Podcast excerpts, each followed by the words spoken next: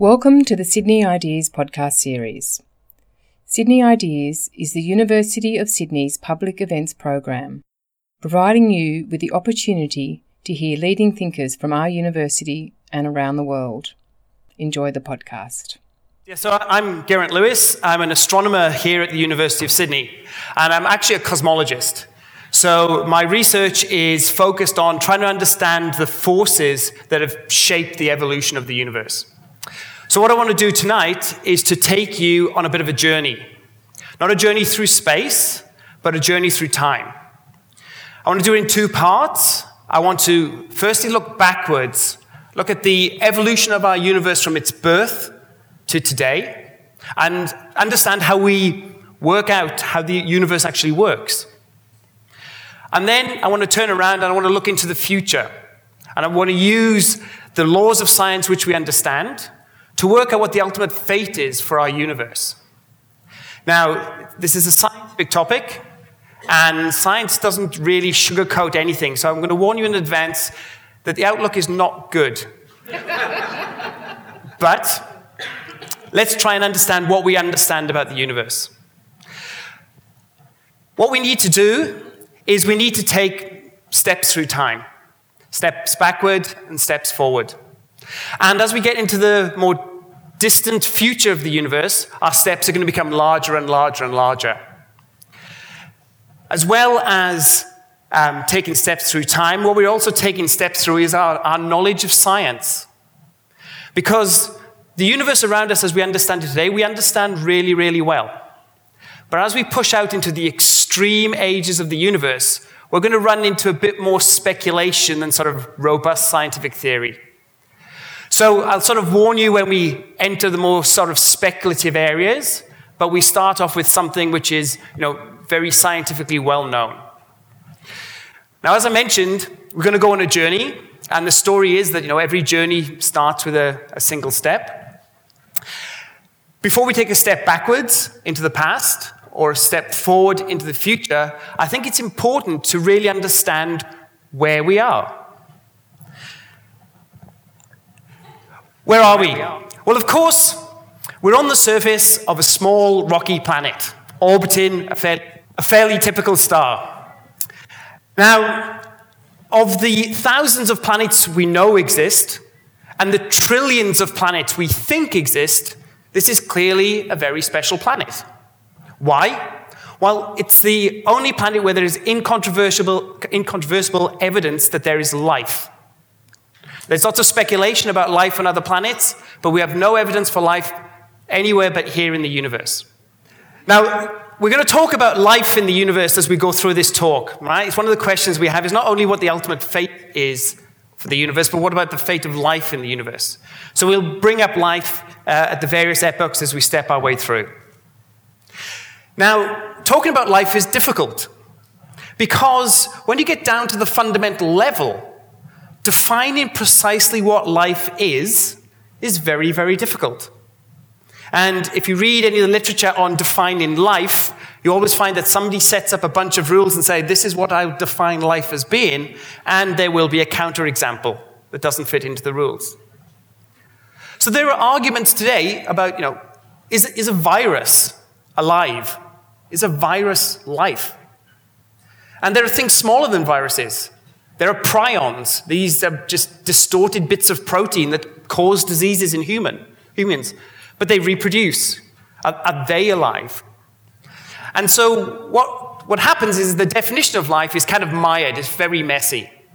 Now, this isn't a talk on, on life, and I'm going to use a very simple definition of life for the purposes of this talk. Life is something that processes energy. Okay? And what do I mean by that? Well, here on Earth, right, we have sunshine. The sunshine arrives on Earth. Some of it gets absorbed by plants. Plants use that energy to build themselves, and they store energy, they store sunlight in their cells.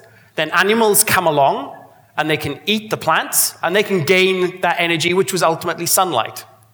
And then, of course, you can come along and you can eat the animal that ate the plant, etc., etc. But all along the way, energy is being processed. And when you eat, Okay? You bring in fuel, and that fuel does several things, right? It fuels your body, allows you to move. It fuels your body in the sense that it allows you to repair yourself and, if you're a youngster, to grow. And it powers, powers the thought processes. Okay? So, information processing requires energy. So, life, if it's going to think in any kind of way, is going to process energy along the way. Now, this has an important implication. The implication is that if life is going to exist and thrive into the future, it's going to need energy, right? So, just like some of the conversations going outside this room with regards to energy supply, in the future, reliable energy is going to become the key commodity. Now, here on Earth, as I mentioned, its sunlight is the ultimate source of energy. So, for life on Earth, right, we are only here because the sun is a nuclear reactor, and every second it converts 11 million tons of hydrogen into helium. That energy takes 100,000 years to get to the surface of the sun, then eight minutes to the surface of the Earth, and then to be absorbed by plants, and then to us. So, for us, the fact that we have life on Earth is because we've had this immense source of, of energy sitting in the middle of the solar system. So for us, okay, the sun is critical. Right? If the Earth was on its own, there would not be life on Earth. There would not be the source of energy. So if we take a look at our sun, of course, our sun is not alone in the universe. Right? Our sun is a typical star, but it lives with roughly 200 billion other stars in this immense object. This is a galaxy, this is our Milky Way. And there are many, many stars like the sun in the Milky Way. But when we look out into the universe, we see that there are many, many galaxies. So, this picture that we've got here, this was taken from uh, the Hubble Space Telescope. And it was a very uh, simple kind of program. They picked a patch of sky that apparently had nothing in it and then stared at it for 30 hours and then looked at the image. Now, some of the things you can see in this picture are stars. So they're nearby, they're in our own galaxy. But most of what you see are other galaxies. Okay?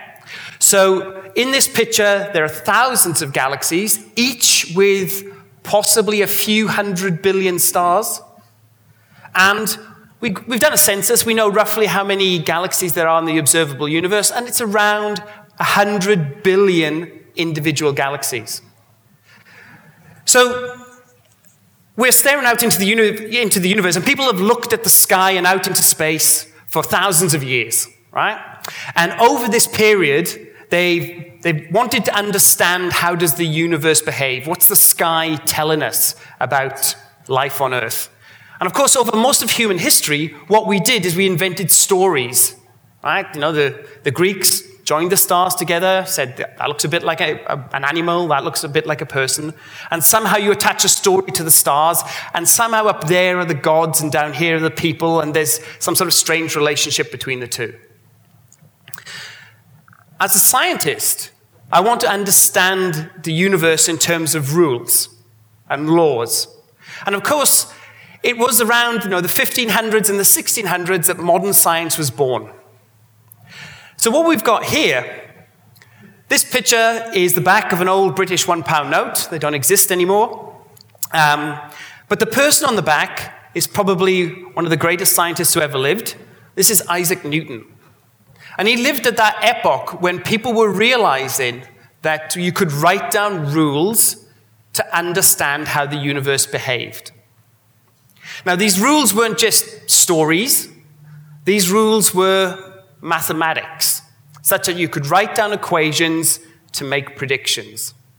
So Galileo and, and Newton and many of those that followed them realized that we could write down rules here on Earth to describe how a ball will fall or how something slides across a surface. And in fact, sitting on his lap there is a book, the Principia, which was where uh, Newton basically wrote out all of his theories to do with how the world worked in terms of the mathematics. Now, the step that Newton made, and he wasn't the first, but he, he really pushed this, was to realize that the rules that you write down on Earth you could apply to the heavens. So it was Newton who realized that the force, the, the apocryphal apple that falls from the tree, the force that takes the apple and accelerates it to the ground, is the same force that holds the moon in its orbit. This is gravity. And the equations that you write down for the apple to fall to the ground, they're based on the same equations that you would do to calculate the orbit of the moon. So you didn't need one set of equations on Earth and another set of equations for the heavens. The same rules applied throughout. And in that picture we have here, we have a stylized version of the sun, and it's meant to be the orbit of an object going around the sun. And what Newton showed is that if you want to talk about the moon's going around, uh, the moon going around the Earth, or the moon's going around Jupiter, or Jupiter going around the sun, you just need his law of gravity and laws of motions to tell you how they did it. No need for gods. Now, the other thing that Newton has got here on his table is he has a telescope. And of course, at that period, around the 15, 1600s, telescopes were being invented and refined. And the story is that Galileo was the first to point the telescope towards the heavens. I, I can't believe that story is true. I mean, if I was back there in the 1500s and somebody gave me a telescope and said, you can see things far away, the first thing I would do is look at the moon. I'm sure other people did, but he was the first to document what he saw. So back then, observing the universe, Right? Understanding what's going on in there in, uh, in, the universe in terms of motions of objects, and then trying to relate that to the laws which we've de- derived on Earth was the basis of modern science. Okay, so it all started with the work of uh, people like Newton way back in the 15 1600s. Now, of course, over the intervening periods, um, our, our notions of where we can apply the rules have grown. So we had Newton working, talking about gravity and how things move, but of course, we then got to understand electricity and then magnetism, and then quantum mechanics came along. And so we get this ever more detailed picture of the universe in terms of the mathematics. The other thing that's happened our technology is advanced. So, this picture here this, this is part of a telescope that's going to be built partly in South Africa, partly in Australia, the Square Kilometre Array. Okay? It's a radio telescope, so it sees radio waves. But it's very similar to exactly what Newton did, right? About looking at the universe. This is a device to get more and more detailed visions of the universe to which we can apply our, our mathematical theories.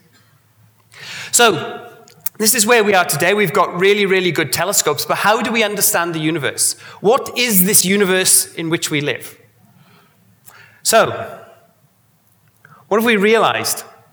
Well, we've had a whole host of telescopes, some on Earth, some in space, looking out into the universe. And one thing they revealed more or less straight away is that our universe is not the same everywhere.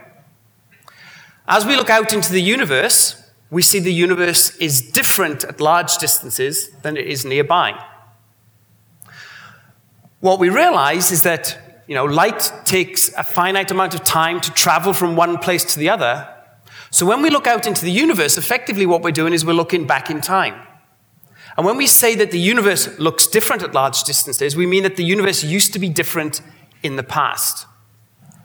So, this is sort of like the picture that we have for our universe. So, this is today, and then this is looking backwards, and we have lots of galaxies. We get to an epoch where we seem to run out of galaxies, and then we even seem to run out of universe. So, what have we learned?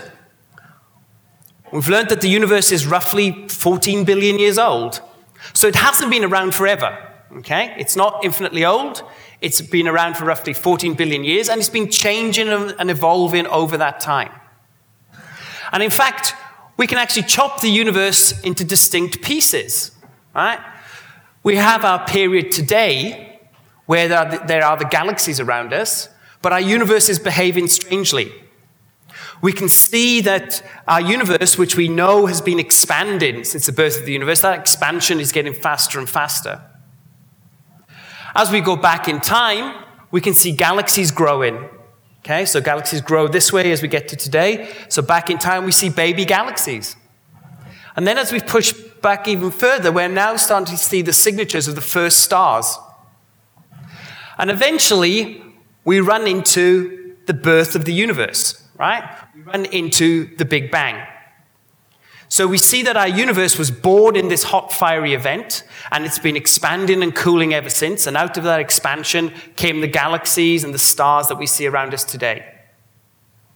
So this is a really nice picture. And when I say that we understand this, what I mean is that we can write down the mathematical laws that tell us how the universe evolved from here to here to here. Now, one of the things that we like to do once we have our equations, we look at our equations, we go, these are very complicated. And oh, at our heart, physicists are lazy people, right? We don't like having to deal with difficult equations.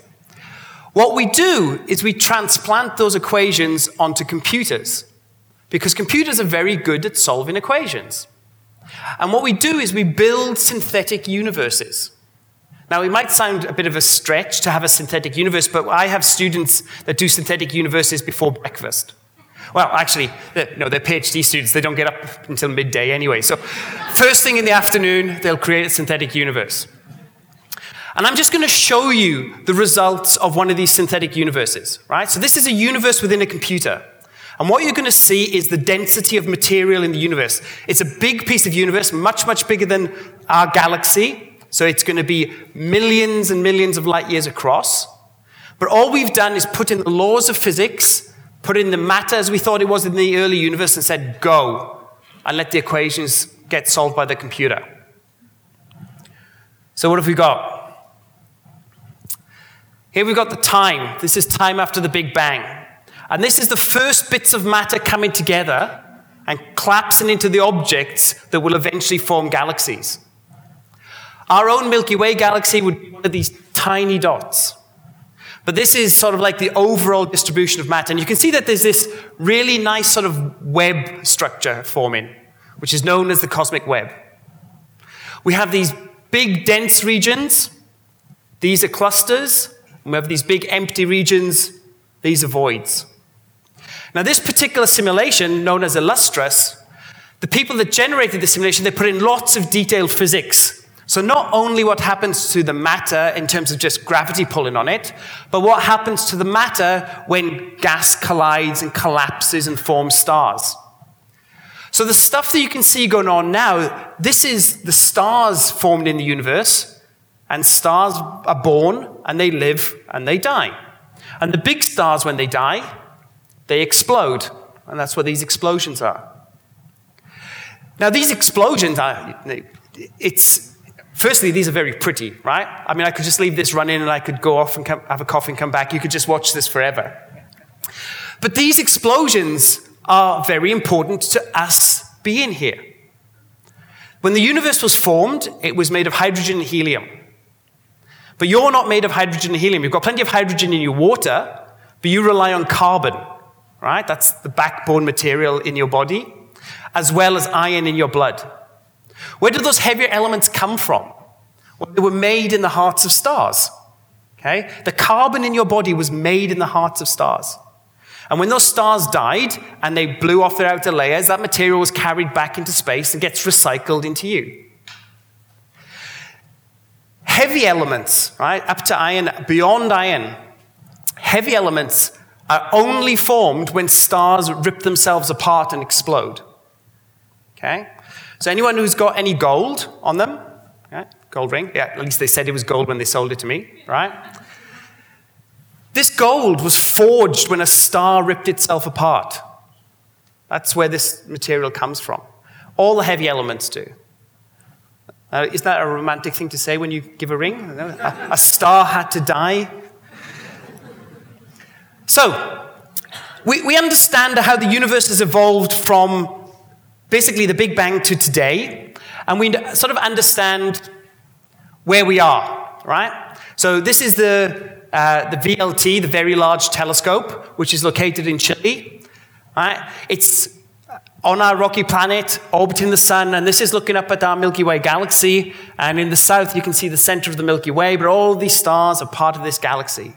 So this is where we are, right? We're orbiting a star in a galaxy, in a universe with hundreds of billions of other galaxies. So the question is, what is next? Now, one of the mistakes you can make when you think about evolution of humans is that, that we are the pinnacle, right? This is it. This is the pinnacle of evolution. Maybe not me, but, right? but, but you, you'd be wrong, right? Human beings are still evolving and still, cha- and still changing, and whatever creatures we will be in the future will be different to people today. And it's the same with the universe. You might look, you might say, oh, it's really nice here on Earth, right? Maybe it's going to be this way forever. Maybe this is it. This is the pinnacle of the universe. But we can use our laws of science to start pushing the clock forward and ask what's next. So let's start doing that what we're going to do is we're going to start to move into the next few billion years. Right? This is the time scale you've got to deal with on the universe, right? It deals in billions of years. What's the next thing that's going to happen? Well, here we are in the Milky Way galaxy, and roughly 2 million light years away is another big galaxy, Andromeda. Andromeda has maybe 300 billion stars in it. Now, every half an hour, Andromeda gets half a million kilometers closer to us. So if you do the numbers in your head quite quickly, that means that in three billion years, Andromeda will be here. Now, there's already a few hundred billion stars in this galaxy, there's a few hundred billion stars in Andromeda. They're going to collide. What's going to happen? Again, we can use the, law, use the law of physics and get a bit closer. We go. So here we've got a movie. Here we have time in the bottom here. And this is meant to be our Milky Way galaxy. There's our few hundred billion stars. The sun is in there somewhere. Two million light years away, we have Andromeda. And the clock's ticking, they're getting closer and closer. We have a third little galaxy that's called Triangulum, and that's just going to hang around. These are the big guys, and they're going to collide. So, in roughly three to four billion years, they have their first encounter. So, basically, they'll crash through each other, and then they move apart. Now, in that collision, you can see that lots of stars have actually been thrown off. So even the sun itself could end up being thrown out into intergalactic space. But more exciting things happen first. In that collision, one of the interesting things about when galaxies collide is that stars are actually very small compared to the distances between stars. So when galaxies collide, all of the stars go rushing past each other. So the sun, the chances of the sun hitting another star are almost zero. So the sun should be able to hold on to the Earth. But big galaxies also contain lots of gas. And when gas clouds hit gas clouds, they don't go through each other. You get a shock wave, and then gas collapses, and you form lots of stars. So, straight after the collision, essentially all of the gas in the Milky Way will have been violently shaken, and there would have been collisions, and the Milky Way is going to light up. There's going to be lots of stars born. And when you create lots of stars, the, the ones that dominate are the massive stars, and they are bright and they are blue. So just after the collision, they're going to separate, but our sky is going to look like a fireworks display. Right? It's going to be lit up, there are going to be stars everywhere. But what we saw is that the Milky Way and Andromeda collided, they separated, but gravity hasn't stopped working. And so the collision continues and they come in for another collision. And again, more stars get thrown off. And you can see the material gets spat out, and a big lump of sort of stars remains in the middle. Now, our Milky Way is a, a beautiful spiral galaxy, right? It has this lovely spiral disk and a bulge of stars in the middle. Andromeda is the same. And this collision is going to rip these two galaxies apart, and it's going to leave us with this blob of stars. But this collision, as I said, is, you're going to get lots of young stars form. and they're going to be bright and shine. But that gas has somewhere else to go. Some of that gas in the collision actually gets funneled down into the middle of these galaxies. And in the middle of the galaxies, you find black holes. In the middle of our Milky Way galaxy, there's a black hole which is sort of a mass roughly 4 million times the mass of the sun. As we pour gas in, it swirls around faster and faster, and it gets hotter and hotter. And the center of the galaxies become really energetic, right?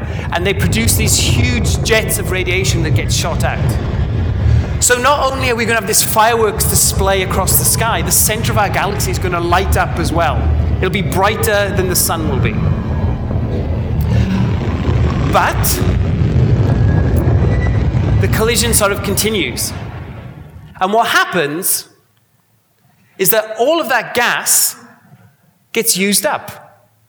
Right? The black hole swallows the gas very, very quickly, and then all that sort of excitement in the center of the galaxy disappears.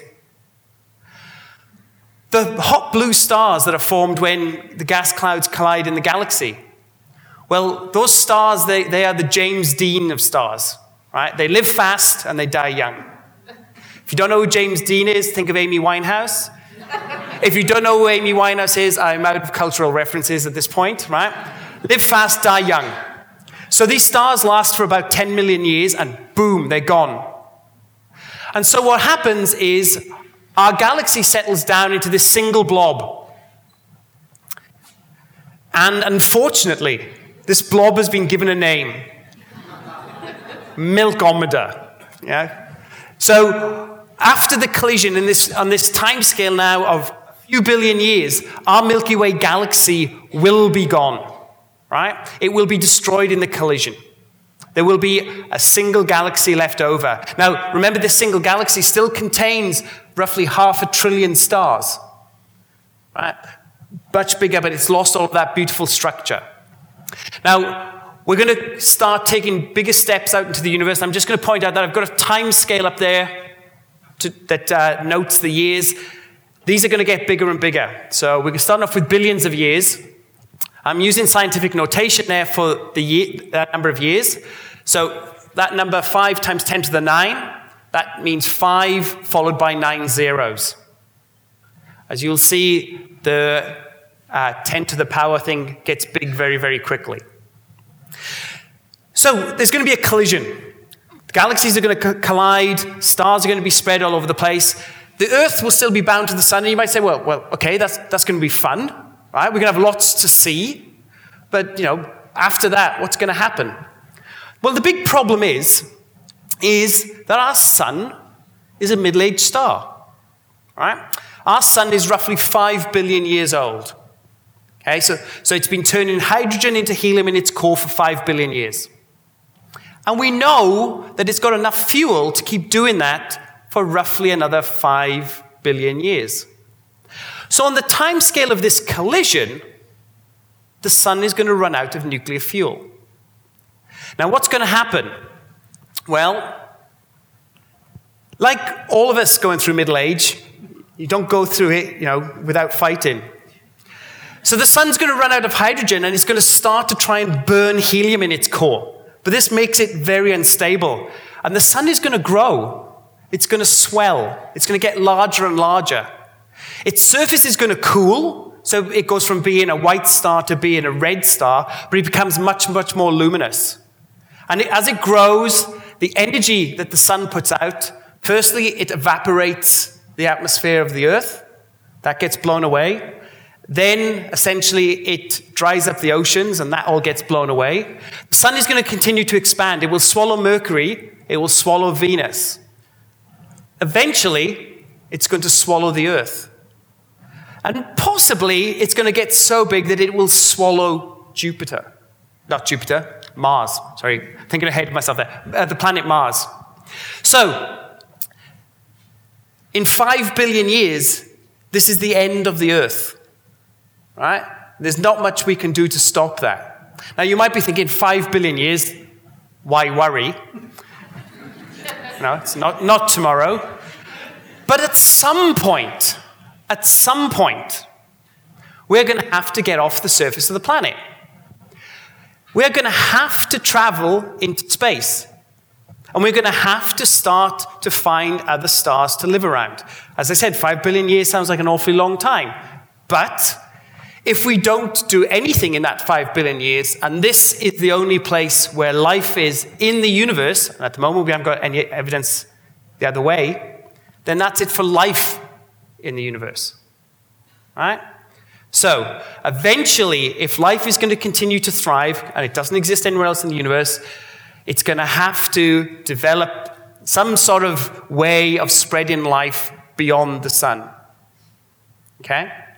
And of course, there have been lots of suggestions on what we do. You know, do we, do we just send colony ships with thousands of people? Or do we just freeze people? Or do we just freeze eggs and sperm and send those off into the universe? They have got to find another source of energy, right? They've got to find another star around which they can basically thrive.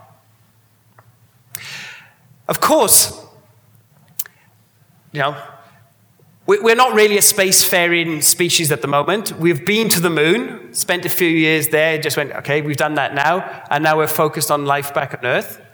But as I said, we are going to have to think about what's going to happen longer term and what is going to happen to life, especially if this is the only place that there's life in the universe. Okay, so that's five billion years. We'll assume that life has gotten off the Earth and is spread throughout, the, uh, throughout our galaxy. And you can, you can do this calculation. You can ask yourself the question how long would it take to colonize our Milky Way galaxy?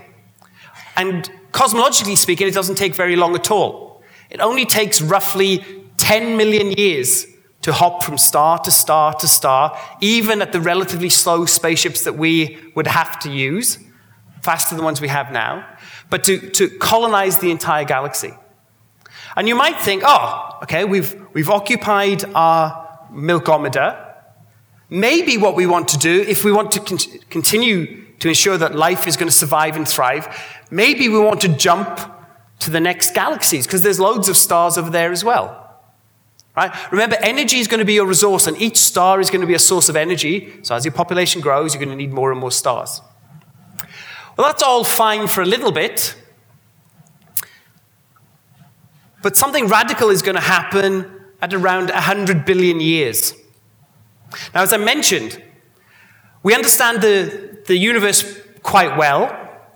But one thing we've discovered in the last 20 years or so is that while our universe is expanding, that expansion is accelerating. Now, we don't really know why it's accelerating, but it's thought that there's this stuff, dark energy. We give it such a name because we have no clue what it is, right? We may make it sound scary, right? Dark energy, this is this substance that fills the universe and is causing the expansion to accelerate. On a time scale, of roughly 100 billion years, that expansion is going to radically affect how we observe the universe. So, what's going to happen? All of those distant galaxies we see, they're going to be accelerating away from us faster and faster and faster. And in fact, they will be accelerating away from us so fast that eventually we will lose sight of them. Right? The galaxies will basically disappear. They will have gone over the horizon, the cosmic horizon. And what we will be left with is picture of the, the deep sky. We will see only stars in our Milky Way galaxy, and then beyond that, nothing. Inky blackness as far as we can see. We will only be able to see stars very near to us. So, if any civilization arises in the universe 100 billion years from now, and they train their telescopes on the heavens, they're never going to work out that the universe is expanding because there's nothing to see. Right? They will see the nearby stars around them, but they won't see the distant galaxies, which we use to work out the fact that the universe has evolved over time. What that means is, is that, as I mentioned, we've got roughly 500 uh, billion stars living together in Milkomeda, and then everything else has moved away from us. And so this this leftover galaxy is all alone in the universe. It's all by itself. You can't hop to the next galaxy, you can't see it, you can never fly to it.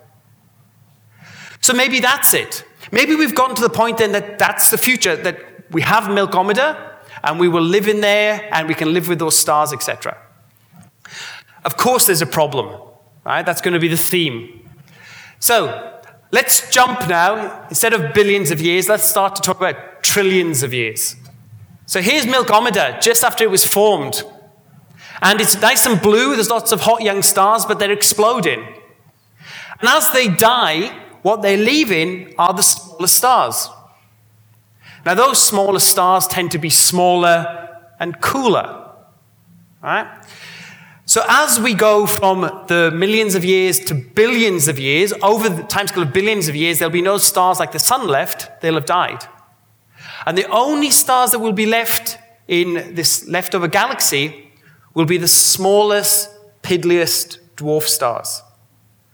Why? Well, a dwarf star has a mass roughly a tenth that of our sun. It burns its nuclear fuel so gently that it can just burn for ages and ages and ages.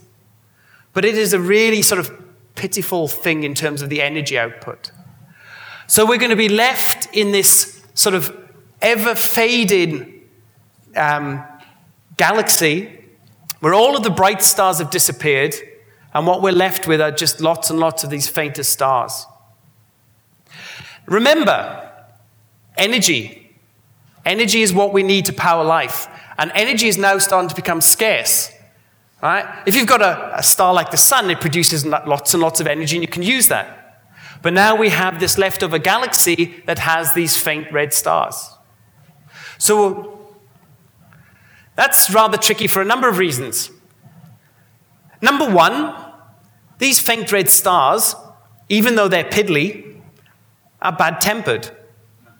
Okay? What do I mean by that? Well, our sun is kind of well behaved.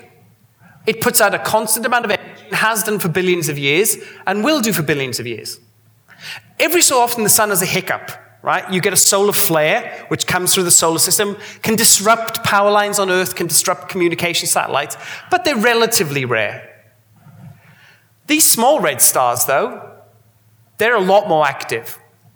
And there have been some recent calculations is that they do, they are so sort of up and down and flary and they do all kinds of non-constant output that living around them is going to be hard.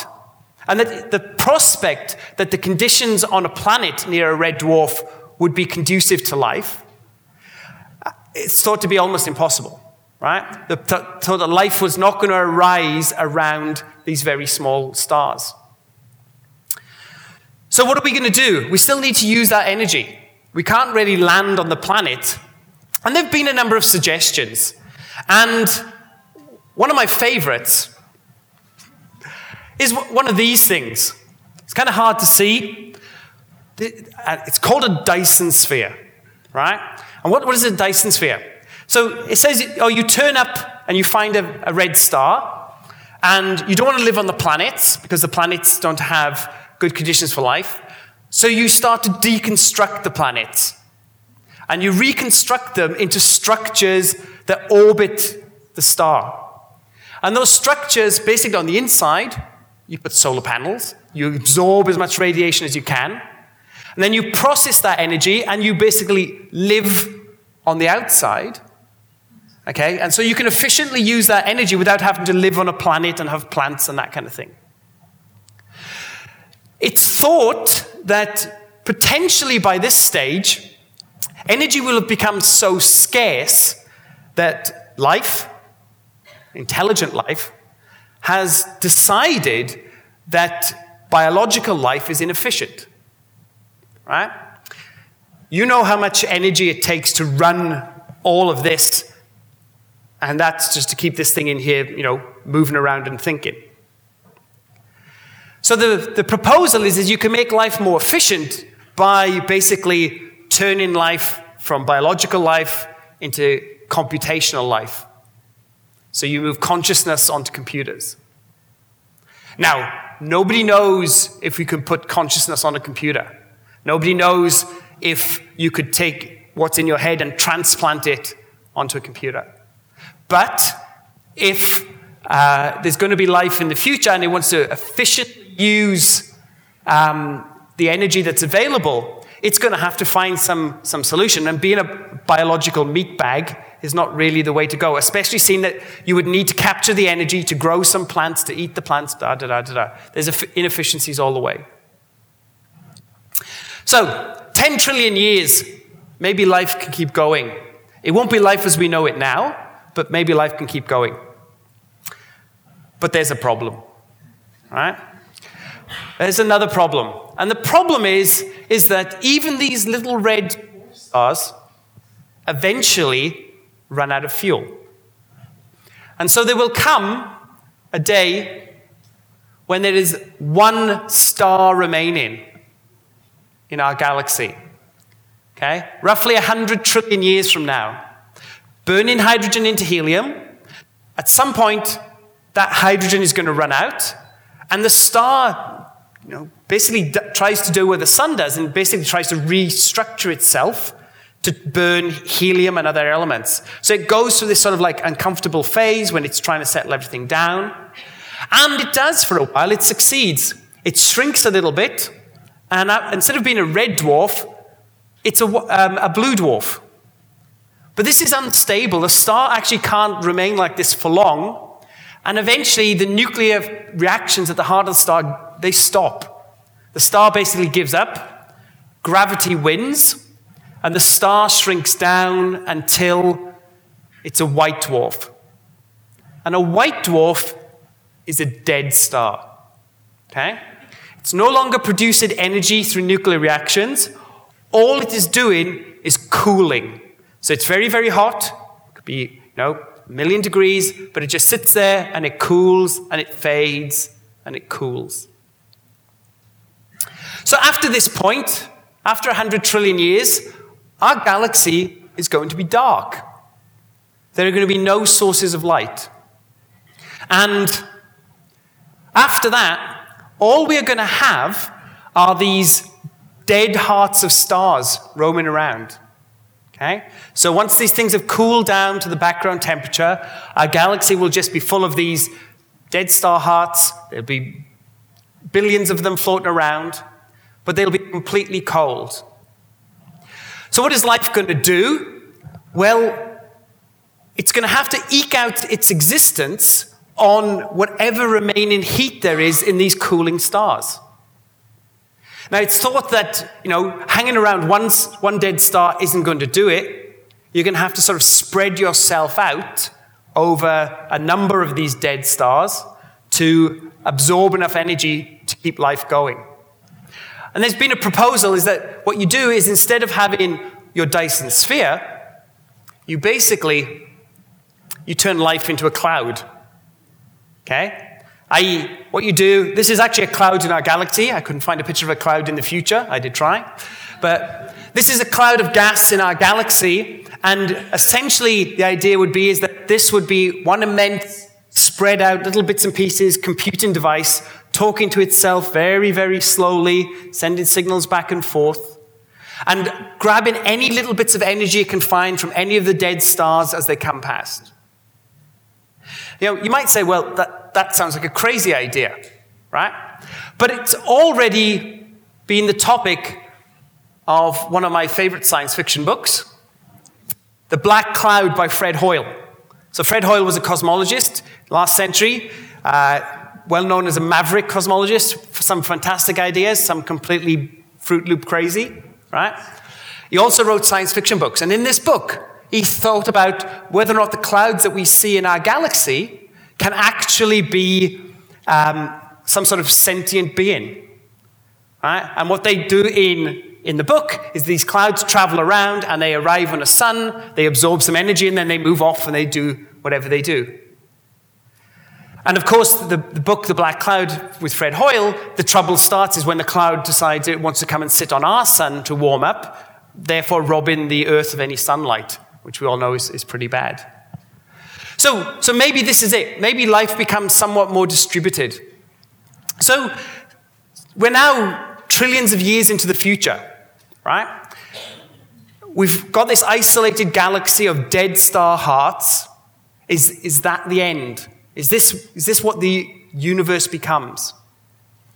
And the answer is, is we don't think so. We think it's got a few more things to go through first.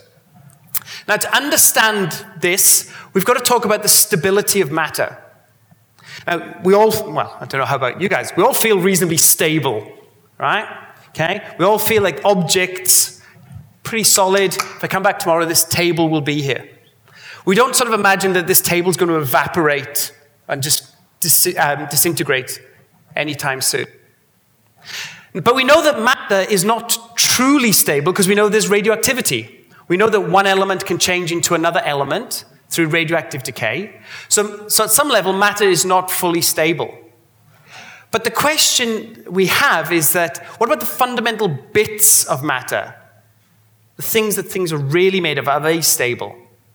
So let's, let's remind ourselves of what I mean. We're going to take a journey.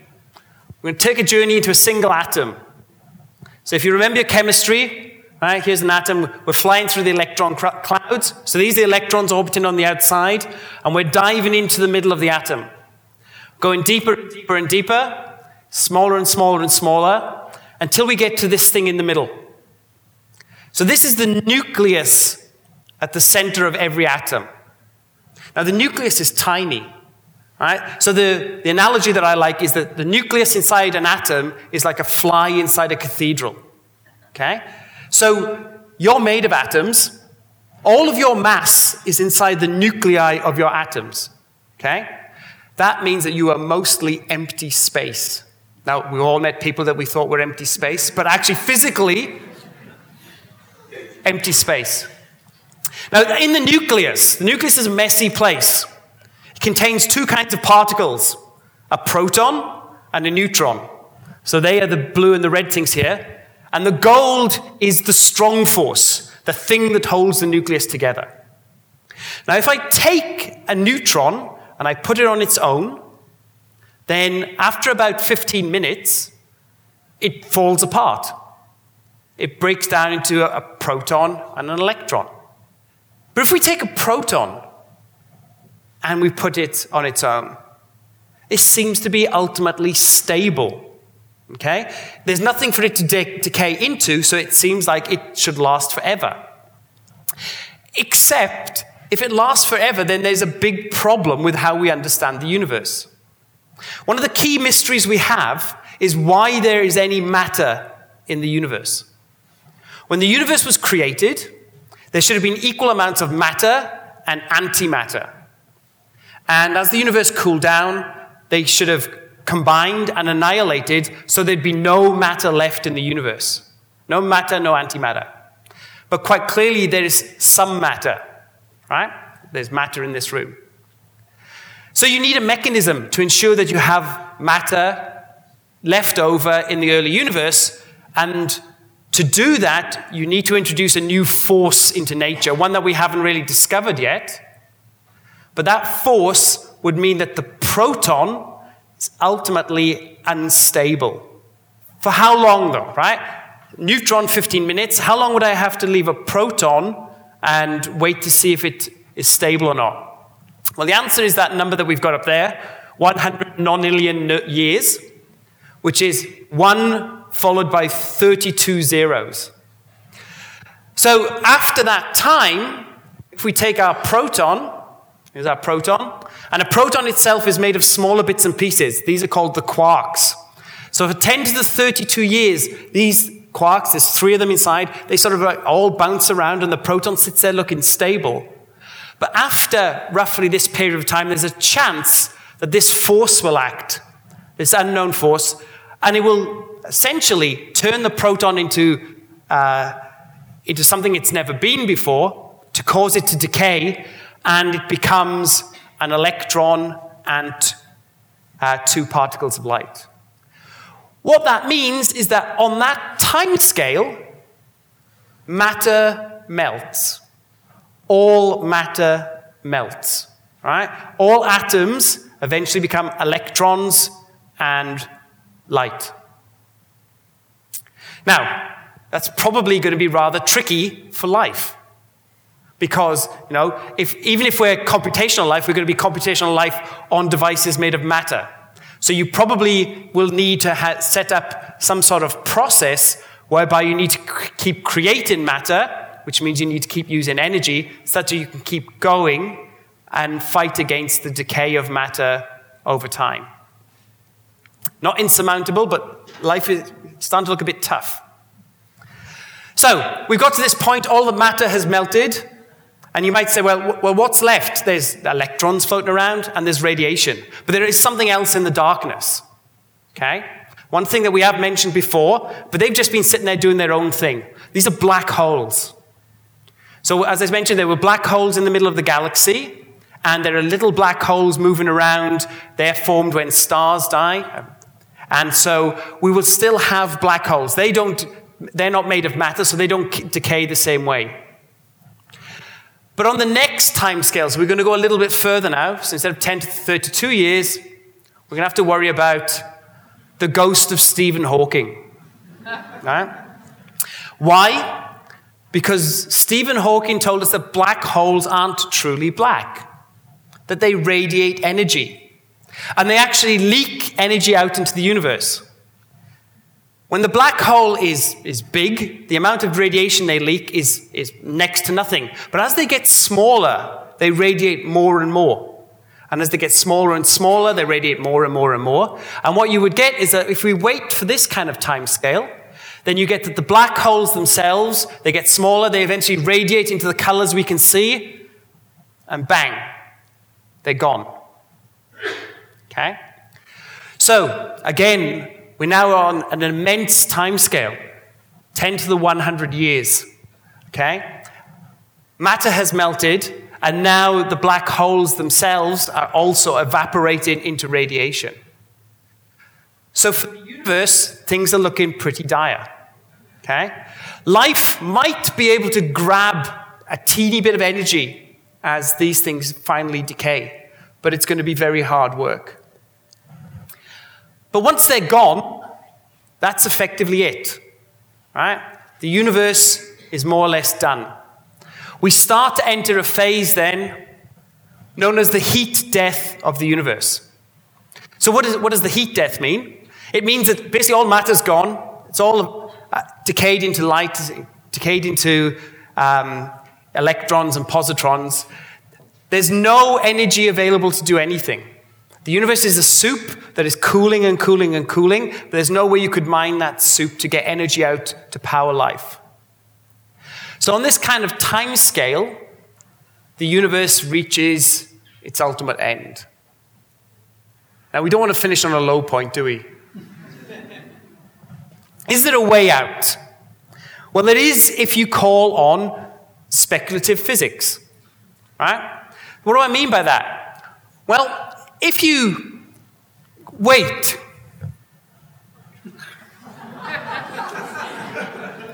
and you wait a little bit longer and a little bit longer, you can ask yourself what's going to happen to the universe on the longest time scale. Now, everything's melted away. That dark energy stuff is still in the universe. And it's thought that that dark energy stuff, which has energy associated with it, you can't really use it for anything, but it might undergo a change and jump from one energy level to another energy level. And that burst of extra energy might basically re exhibit itself as a cosmic rebirth. Just like you would get ice forming in water, you would get these little pockets of basically universal rebirth. And you would get these individual universes forming, and we don't know how you make a universe, but these universes could be quite radically different to ours. Okay? They might have different laws of physics, might have different number of dimensions, they might have all kinds of things which means that life in them could be very, very difficult. But in some of these, the conditions could be conducive to life. And there could be within these bubbles sort of regions where matter is formed, and that matter, as soon as the universe has uh, being created starts to collapse and starts to form new galaxies and eventually stars and life in whatever universe follows. Now, the chance of life from this universe surviving and going through onto the next universe is next to nothing. right? The universe has this extended period before it's reborn. But there is a chance that the universe will see a rebirth in the future. Now, let me just finish essentially on a quote. Douglas Adams, right? One of the greatest sci fi writers ever. And I'll fight anyone who says that he isn't. This is in one of his Hitchhiker books. There is a theory which states that if anyone discovers exactly what the universe is for and why it's here, it will instantly disappear and be replaced by something even more bizarre and inexplicable. So there's that picture of rebirth. It may not really be about, you know, understanding the universe that takes us forward. It might be, you know, the universe gets to a point where physics means it's going to be reborn. But I thought the most insightful line was the one that followed it. There's another theory which states this has already happened. Where did this universe come from? Was this, this universe a rebirth from a universe that's already been through that future history which is facing us from right now? At the moment, we don't know. But there is a get out of clause, a get out of jail clause in physics, which means that this may not be the end of the universe, even though we get into the far future. So I should probably finish up, and I'm going to just I'm going to bring the mood back down again. Here's a picture of the Earth as it's going to be in seven billion years' time. so I should finish there. Thank you. Thanks for listening to the Sydney Ideas podcast series. For more information about our upcoming events or to listen to more podcasts, head to sydney.edu.au forward slash Sydney underscore ideas.